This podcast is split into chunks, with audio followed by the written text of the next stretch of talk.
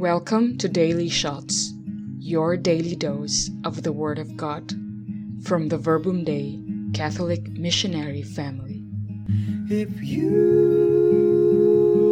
only knew how I long to be near you. If you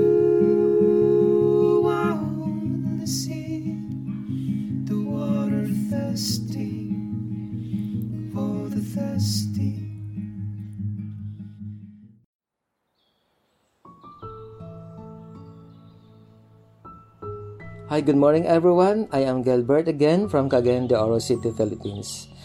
Today's Gospel, November 10, 2020, is taken from Luke chapter 17, verse 7 to 10, that says, Who among you would say to your servant coming in from the fields after flowing or tending sheep, Come at once and sit down at table?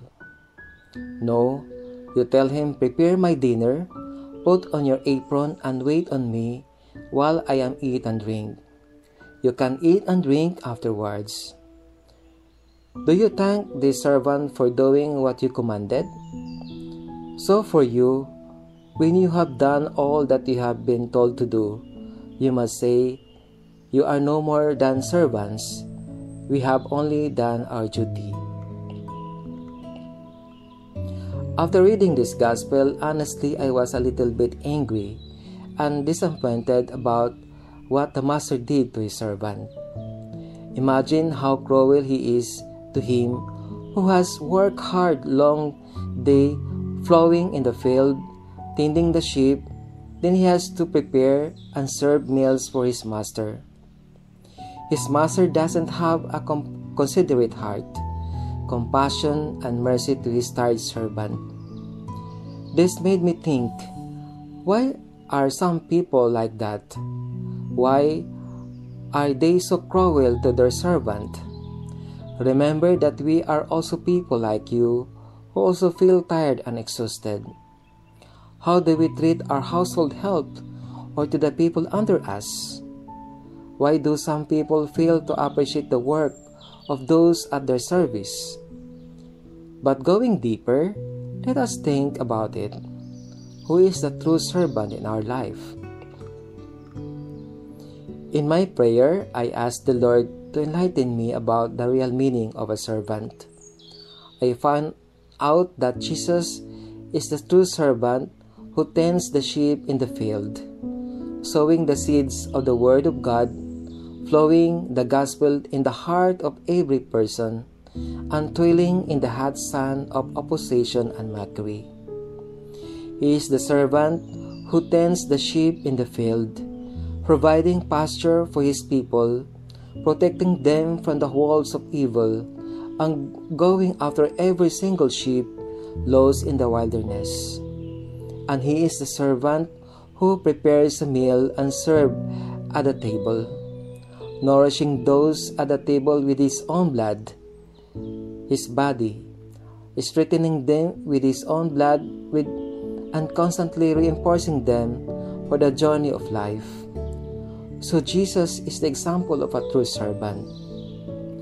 How can we imitate Jesus as an example of a true servant? A true servant of God must not be centered around himself, but on the Master if we truly acknowledge God as our Master, we must work hard to please Him. We must listen to His word, to His voice, and to imitate His wonderful act of service and speak His word worthy of His praise. And we must be faithful, available, and open to the needs of this Master. In my little experience, I had a dream of finishing college. Achieving these dreams was not so easy.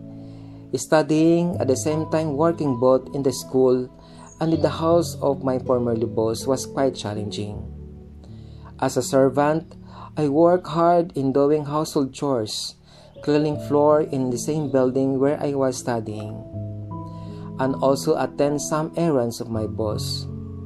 Most of the time, I would sleep at 12 o'clock in the evening and wake up at 3 o'clock to start my daily routine as a working student. I worked hard for almost two years with the same sleeping routine until such time that I got sick because of over fatigue. I almost did not continue my studies due to some challenges. Luckily, I found another boss who truly had a compassionate heart, a merciful and caring boss. Honestly, I don't hold any grudge with my formerly boss. I thank them both because they were instrument and bridge of my success. To be a servant is a privilege and a grace in serving others and God seeing our effort and struggles.